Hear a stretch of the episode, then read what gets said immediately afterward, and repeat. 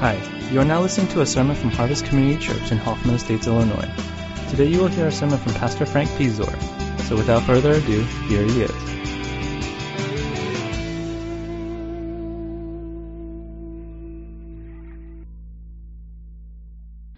All right, if you want to open your Bibles to 1 Timothy chapter 5.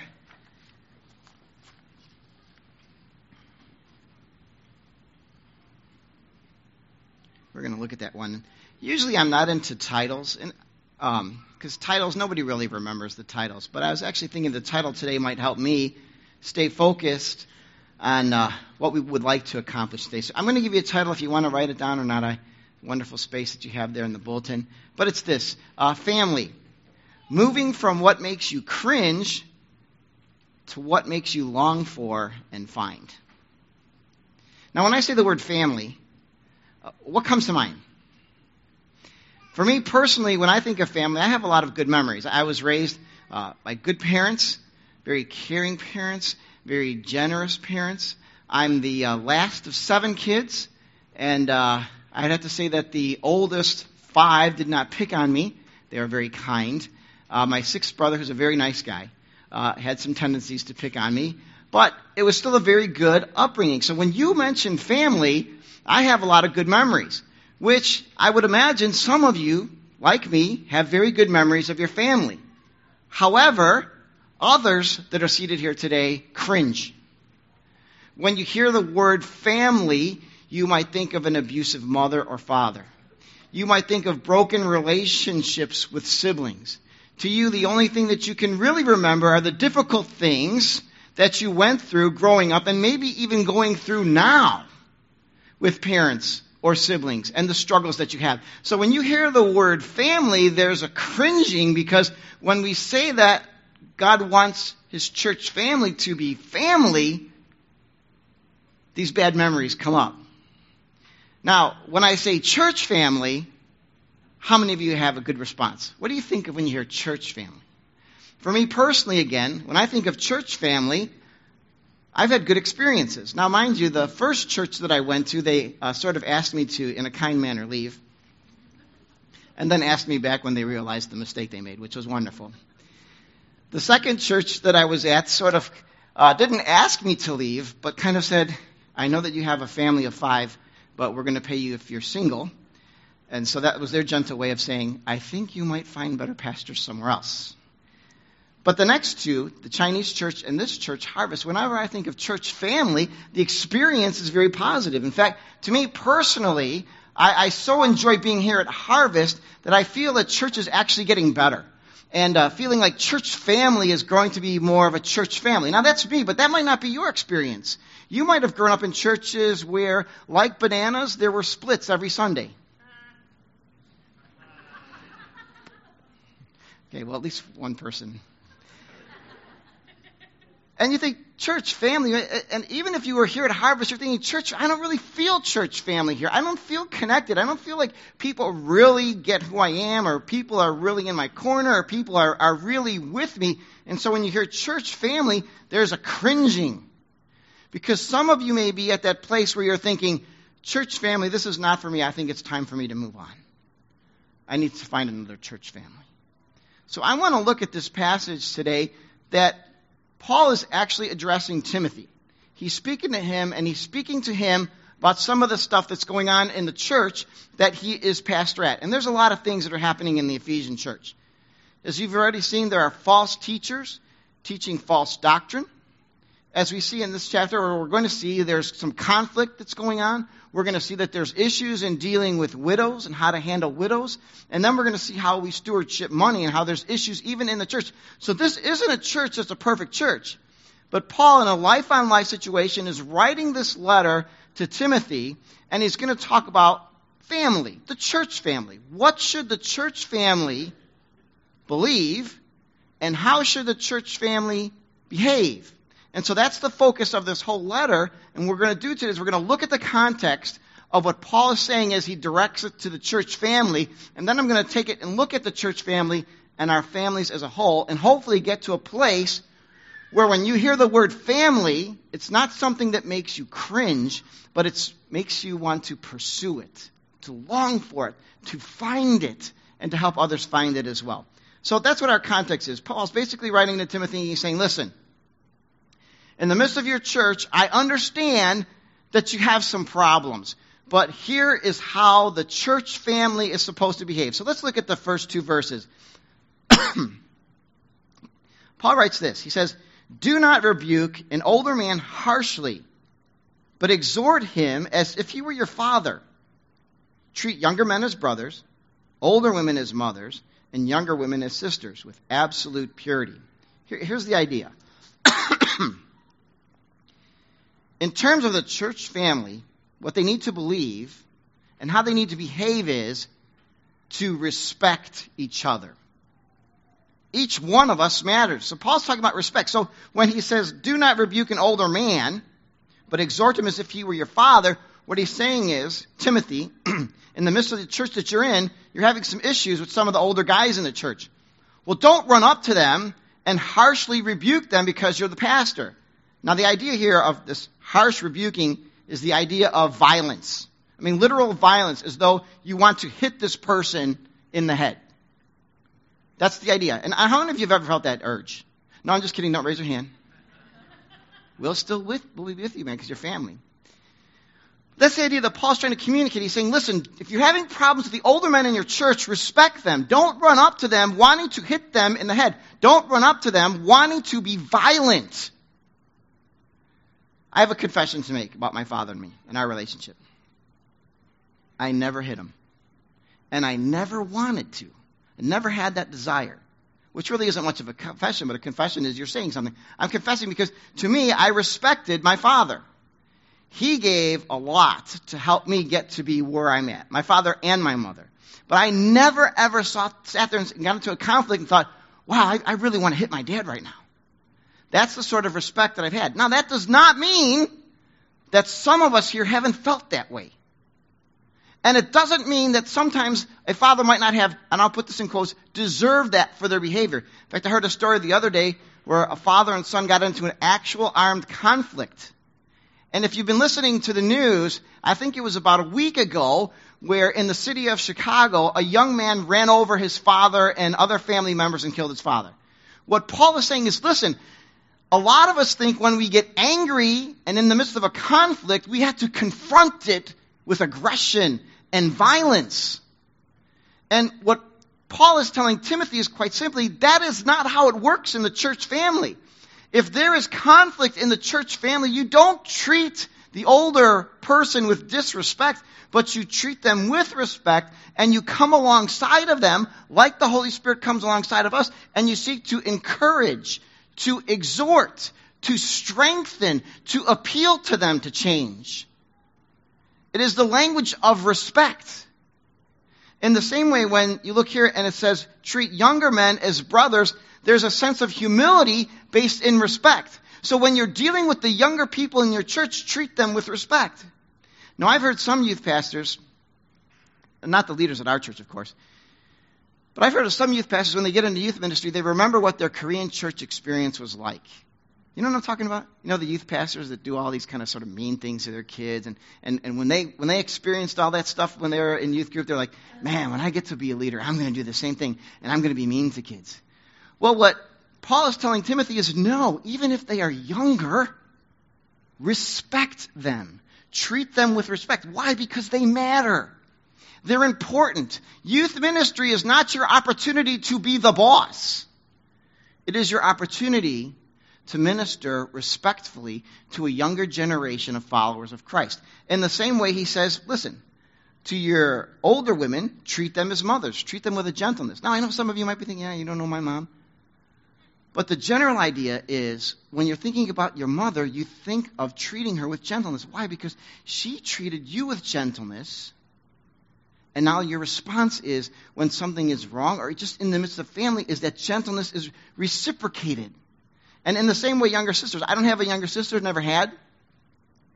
But the intent that Paul is telling Timothy is you treat your younger sister, these younger women, as your younger sister. Treat them with purity. Treat them with respect. So really what Paul is telling Timothy is, listen, in the midst of the family of God, the church of God, God wants everyone to be treated with respect.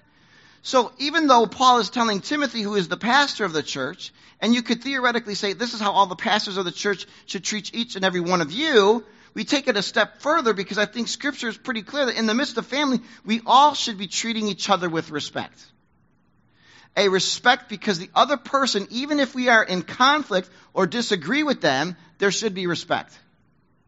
What he's saying is be different from everybody else. For instance, in our modern world today, let's talk politics. An area of great agreement, correct? A place where if you go online and you read articles about politics, and if you're like me, you like to read the comments, right? How many of you like to actually do? You don't like to read the article because you know the article says what it's going to say because the headline, right? But you like to read the comments, right? You know, Democrats and Republicans, you libtards this and you Republicans that, and it's like, and there's no no whatsoever it's like violence. It's like verbal punches at each other because we want to make our point. But what Paul would say, if you bring this into the church, you miss the point of what the church family is supposed to be like. You can agree or disagree, but either way, you must respect. You must respect the other person. You must treat them as though God matters. You must treat them as though they are family. They are in the family of God. And I would say that God goes so far as to say the way that you love those that you can see is the way that you actually love me. Now, if I were a Republican and conservative, and Brian was liberal and Democrat, which is not to say either one of us are, and I disrespect him, what I'm saying is, God, the way I feel about Brian is the way I feel about you. That's pretty heavy stuff. It's very important because in the family of God, Jesus said what? They will be marked by the fact that they love one another. And when you love someone, you respect them. You treat them with respect. I mean, it's not, well, no, I was almost going to say it's not like when you go on your honeymoon that you go to argue or, or push your spouse off a cliff, but that happened once. And, uh, Anyway, so we'll just pass on that one. it's, it's a weird thing, but the concept is respect. Paul is saying very clearly the church, the family of God, must believe that everyone in this church matters. And because they matter and they matter to God, we need to treat them with respect. Simple enough. Let's move on. Verse 3. Because now he's going to talk about widows. Give proper recognition to those who are widows who are really in need. But if a widow has children or grandchildren, these should learn, first of all, to put their religion into practice by caring for their own family and so repaying their parents and grandparents, for this is pleasing to God. The widow who is really in need and left alone puts her hope in God and continues night and day to pray and ask God for help. But the widow who lives for pleasure is dead even while she lives. Give the people these instructions too, so that no one be, may be open to blame.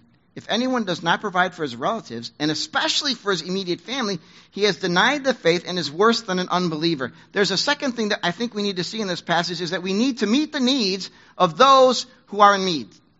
Now, this passage focuses on widows. And I racked my brains, and I don't know, is anyone a widow here?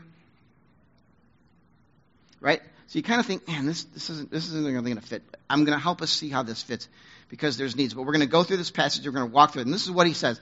Paul says to Timothy, in life on life, give proper recognition or honor or respect to those who are widows who are in need. And what he's saying in the picture here is someone who is bereft, someone who has been robbed, someone who has, has anyone ever been robbed? The sort of the coldness and the, the, the, way you just feel if you've lost your identity or someone's robbed your house or stolen your bike or stolen your car. These women have been robbed. They've suffered loss. They are alone. Now, it could be from death, it could be from divorce, it could be from desertion, but whatever it is, they are alone and they are in need. And Paul tells Timothy what you need to do is honor these women. You need to respect them. This woman who is in need, who is really in need, is someone who has no one to turn to. Now, I don't know about today in the sense of, I don't know what your insurance policies are like. If I were to die, my, my family would get half a million dollars. which really isn't a lot because my wife is still pretty young. What are you, honey, 31? I know, right? I'm off the couch. no, I'm just kidding. She is 31. Um, wow, where was I going with that?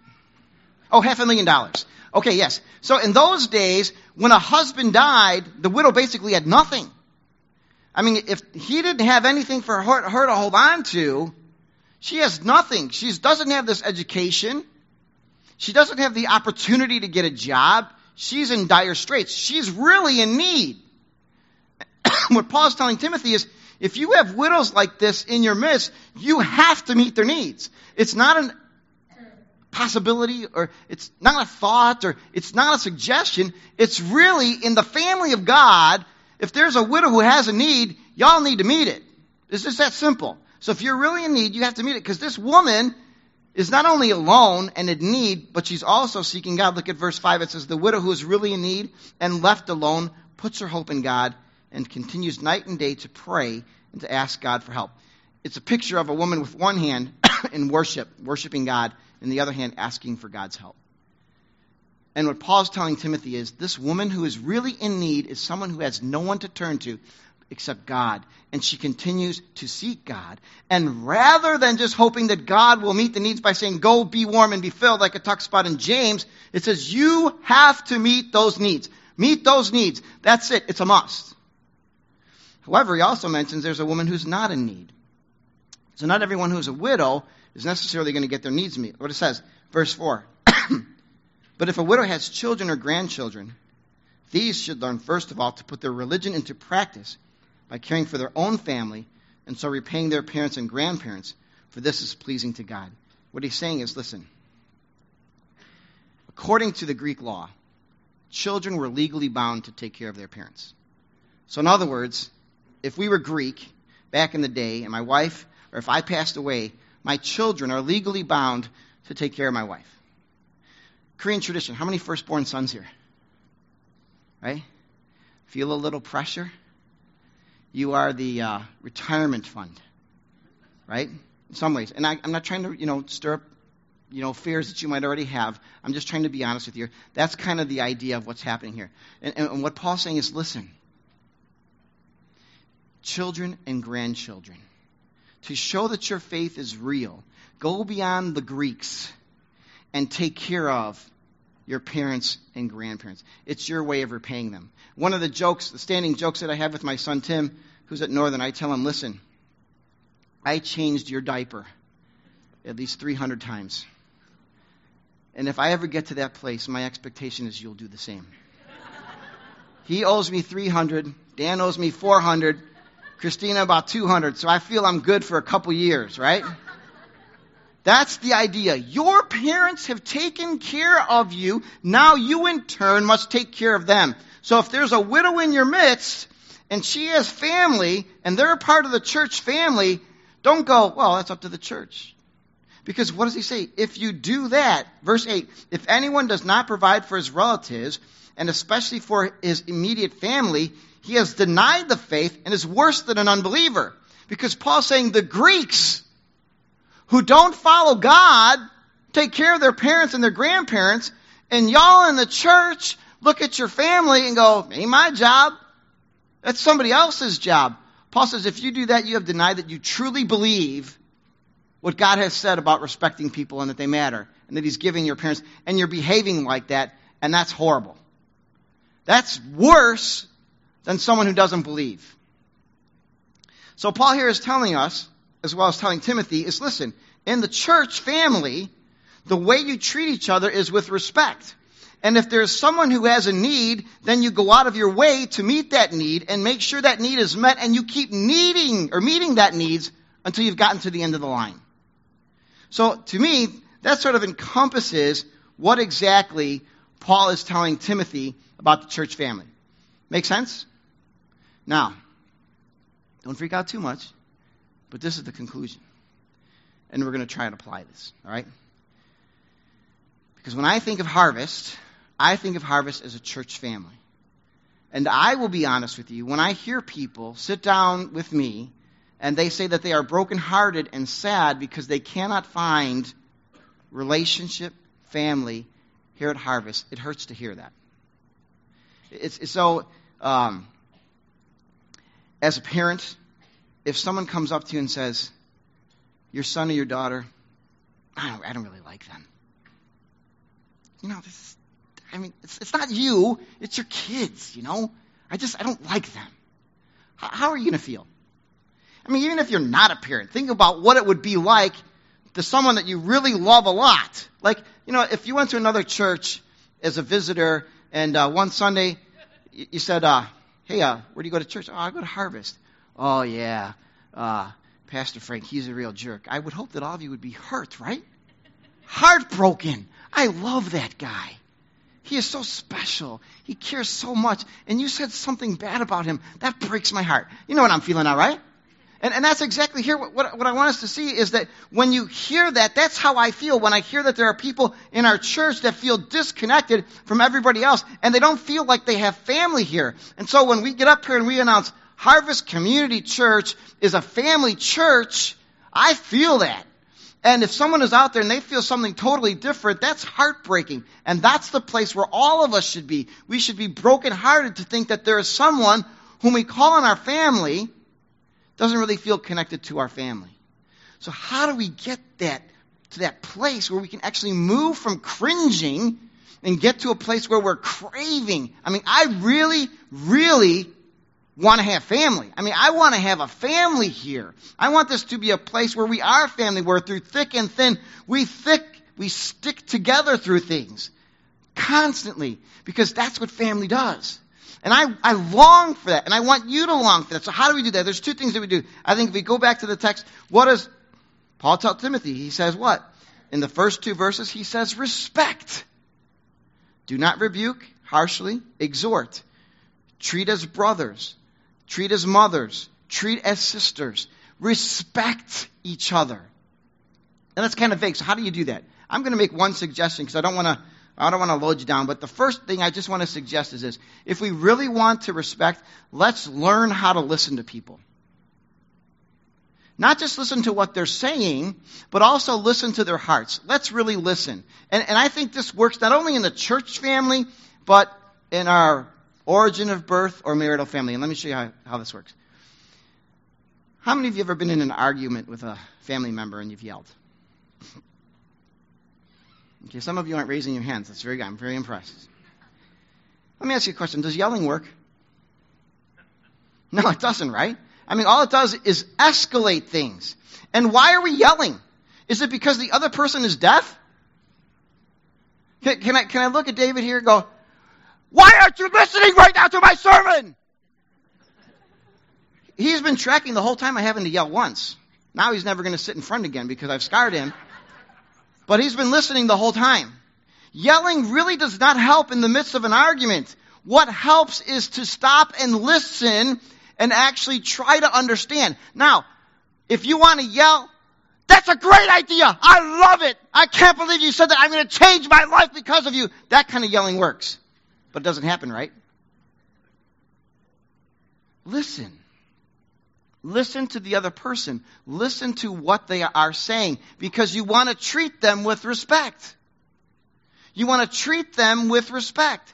As Timothy is supposed to treat the older men with respect and his brothers in Christ with respect, and the older women with respect, and his younger sisters in Christ with respect. It seems to me in the church family what we need to believe is that everyone in this church family matters, and because they matter, we need to respect them, and to respect them, one of the best ways to do that is to actually listen to what they're saying. And that might require us to actually pursue family with people pursue it in, in a way that you can sit down and say, you know what, I'm here and I want to listen. And I don't mean the kind of listening that we normally do in an argument. If you're like me, when you're in the midst of an argument, what kind of listening do you do? I am waiting for the person that I'm arguing with to say the point that I can destroy when I get my turn to speak. I'm listening. I'm clearly listening to what they're saying, but I want them to know that you are wrong in this point, and let's just draw the line right here. You're wrong. That's not the kind of listening I'm suggesting. The kind of listening I'm suggesting is when we respect someone else, even if we don't disagree, we don't agree with them, we can actually sit down and say, I will hear what you have to say. I will try to understand and I will respect you as a person that this is what you believe and this is how you're behaving. But I want to let you know in the family of God that this is what I believe that you matter. So I will listen and I'm going to behave in this manner. I'm going to respect you in that. It's not easy, right? Because some of you are thinking, okay, sounds easy, or you make it sound easy, but you don't know the people I live with. They're not rational. They don't think. Paul isn't saying, listen, Timothy, rebuke only the older men that will actually be worth listening to. That's not what he's saying. He's saying, he doesn't say, listen only to the younger men that will listen. Uh, listen only to the older women that will listen. Listen only to the younger women. No, he's saying, listen to them all. Agree or disagree, don't get violent. You don't have to scream. You don't have to yell. You don't have to hit. You don't have to throw a tantrum. You just have to respect them. And the respect that we can give people is by listening to what they are saying as well as to what their heart is saying. Because sometimes hurt people hurt people. And because they are hurting, they say things that are hurting or expressing their hurt because they might not know how to deal with that. And instead of jumping on the back wagon and swinging back, the response is respect. What did Jesus do when he was confronted with the lies about him? He says what? He was silent as he was led to the slaughter. Man, is that hard? Have you ever been in an argument with your spouse or one of your kids? Isn't it hard to be silent? But yet, the call for us is to ultimately be like Jesus. To diffuse by listening and respecting the tension. It will not always be happy. There will be times when you will explode. You will get angry in response. But the key of what he's saying in the church, there should be respect and then bring it to the family of birth or family of origin or the family of marriage and realize even in those relationships there should be respect because what it is doing is reflecting on the church of God, the body of Christ, the family of Christ, and ultimately Christ himself if all we're doing is arguing with one another. I've been saying this a lot lately, but it's only February, and raises don't come until like December. So I, one of the things that, that I really appreciate about Dave and Jared is their ability to actually just do that, to listen and understand. I wish I could say we're always together and we're happy and we agree on everything because sometimes we don't agree. But it's never come to that place where we're fighting physically. It's always been that listening because we respect each other. And when I see that in the midst of the three of us, it's what I would hope for the whole church family that we can actually respect each other enough, even when we go, hey, I don't, I don't see that, I don't, I don't agree with that, but you know what? I'm going to respect you. I mean, I can imagine even as we're doing a different form of worship and trying to let the service flow, some people are like, man, you guys are crazy. You guys just like come up with these things out of nowhere and just do this. We really thought about this. Works or not works, we don't know, but just trust that we're really trying to do what is best to create a sense of worshiping God as you come here on Sunday. So we, we listen and we respect. But the second thing that I think is important is this when even they don't respond kindly, we are to meet the needs of those in need by doing whatever it takes. That's what Paul told Timothy to do with these widows. When they're in need, you meet that need. And I think if you want to be a part of a church family, when someone is in need, we need to go out of our way to meet the needs of those who are in need, to do whatever it takes. To do unto you as you would want, uh, to do unto others as you would want them to do unto you. How many of you here are needy today? And I don't mean needy in a bad way, but how many of you have needs? Okay, we all do. We all have needs, but some of us are hurting. Wouldn't you appreciate the fact that someone came alongside of you, they sat down next to you and said, Brother, sister, I am here. It's, I had a conversation this week, and uh, somebody was saying, well, if you know, really knew who I was, you might not like me. And, the, and it was cool because I was doing this message and preparing that, and the thought is, no, we are family. We will stick together. I may not rejoice at what's going on in your life, especially if you're living in sin. I might not rejoice in that, but we will be with you. We are not going to abandon you. You know, the, the, the, the parable of the lost sheep is, it's not that a sheep that was just kind of like distracted and wandering around and got lost. If you read Phillip Keller's book on Psalm 23, you'll notice that some of these sheep willfully disobey the shepherd and go off. What does the shepherd do? He says, I told them so, and I hope they get bitten by a lion or a wolf to teach them a lesson. It'll be so neat when they have been maimed and paralyzed for life. Then they will go, Now I will depend upon you. No, the good shepherd pursues even the wayward sheep. And so, if we're to follow Jesus in the family of God and create a place that is family that people crave to be a part of rather than cringe at the thought of, what we do is we pursue even the most needy but yet annoying person in our lives because God has asked us to meet the needs of those who are in need. I cannot imagine what it would be like to lose my wife. I think it would be very hard. Well, I don't think it would be. It would be very hard. Why not just say it? It's going to be very hard. Difficult. That's need.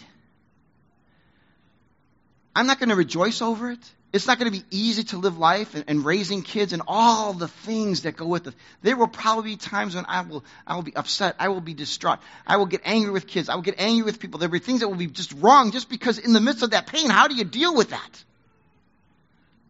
If you're in that spot, would I say, whoa, man, I don't want to have any part of that? I know you're hurting, but man, until you get your act together, I can't walk with you.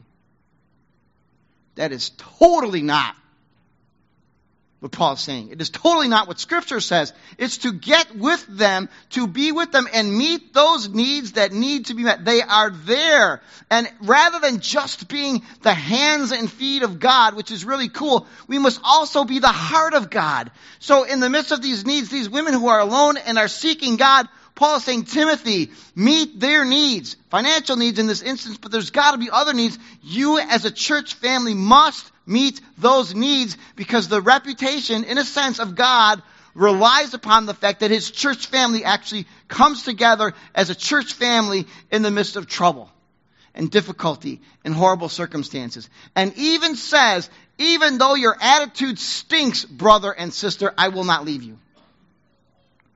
We will pursue you to see those needs met. Now, let me ask you a question in all seriousness. How many of you would like to be a part of a church like that? You don't have to raise your hands, but how many of you would like to be part of a church like that? That no matter what happens, you know that people have your back and they'll walk with you.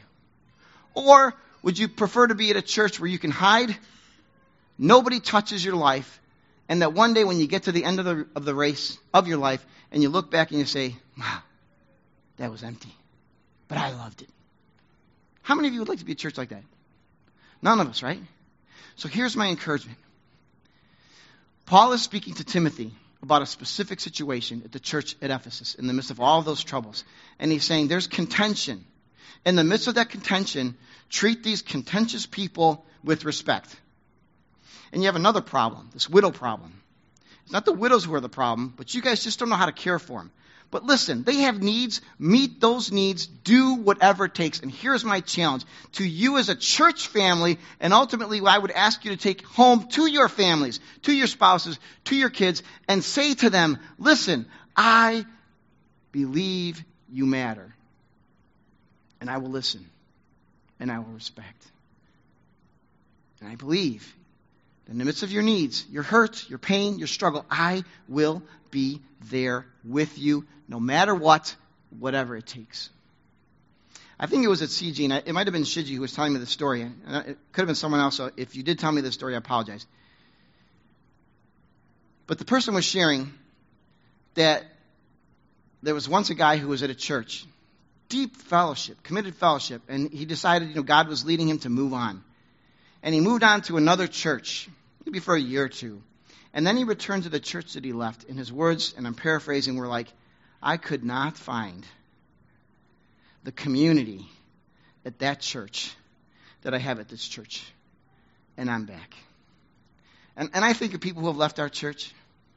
I really hope that happens. You know? I mean, because in some ways you go like, yeah, proved you right for leaving us. no, I'm just kidding if you have and you're here. Um, maybe I'm not. But anyway. But that's what I want this church to be known as. I want people to look at my church family called Harvest Community Church. And I want people to say, hey, I went to Harvest. Man, that place is family. I crave that. I want to go back to that.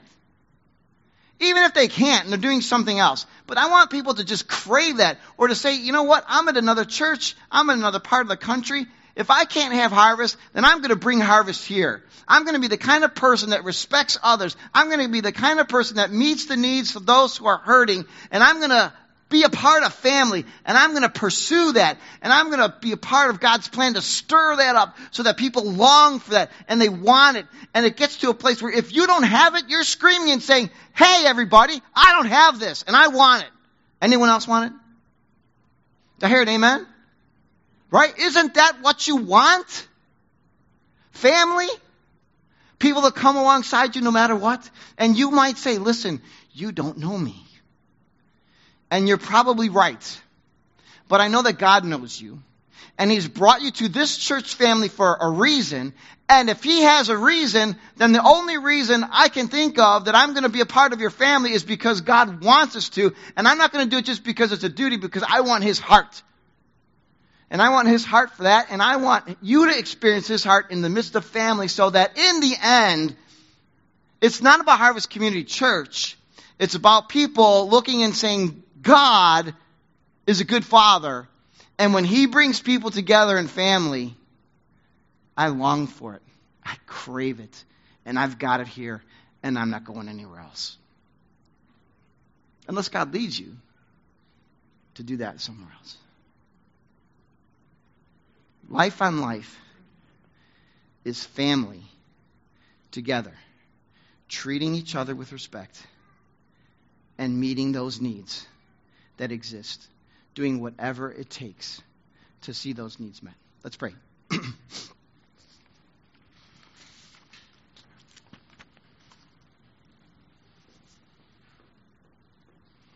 I'm just going to give you a few moments. And I'm just, Holy Spirit, stir within us a desire for family. So I'm going to ask. Just take some time to just reflect. If you're in that spot right now and you cringed throughout the whole message, that's okay. But if you stay there, it's not just me who'll be sad. It's not just God, but I also think when we get to the end of the race and you miss out on what family is like, it's a loss. And I don't want us to lose that. I want us to gain it, to strive for it, to embrace it to drown in family.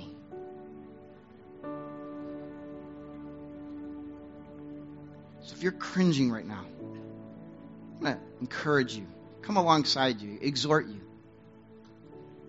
younger or older, to just ask God.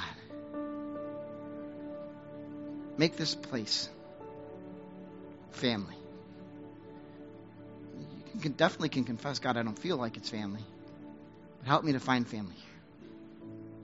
On the flip side, if you really just enjoy being a part of Harvest and you think this is your family, then I'm going to ask you to pray God, there are people who are hurting here. Open my eyes. Then I might be your hands and your feet. Then I might be your heart to go and be you in their lives. To sit down, to listen, to comfort to care. They can be younger than you, they can be older than you. The cool thing is, Paul talks about here, 1 Timothy 5, is that there's a lot of mixing of the generations. It's not just the youth group hanging with the youth group, it's adults being with the youth, it's the youth being with adults. Singles being with marrieds, marrieds being with singles, because that's what a family does. When you have a family reunion, you don't just segregate the people and say, hey, youth over here, singles over here, grandma and grandpa over there, and all you marrieds over here. No, they're together because they're family. Holy Spirit, come, make this a family. Stir in our hearts a passionate love for you. And let that overflow in a passionate love for the brothers and sisters that you have given here. People that we want to grow together with spiritually. Grow deeper, wider, stronger, fuller. Bring us into the community where Jesus is the center and the fullness of everything that we are and everything that we do.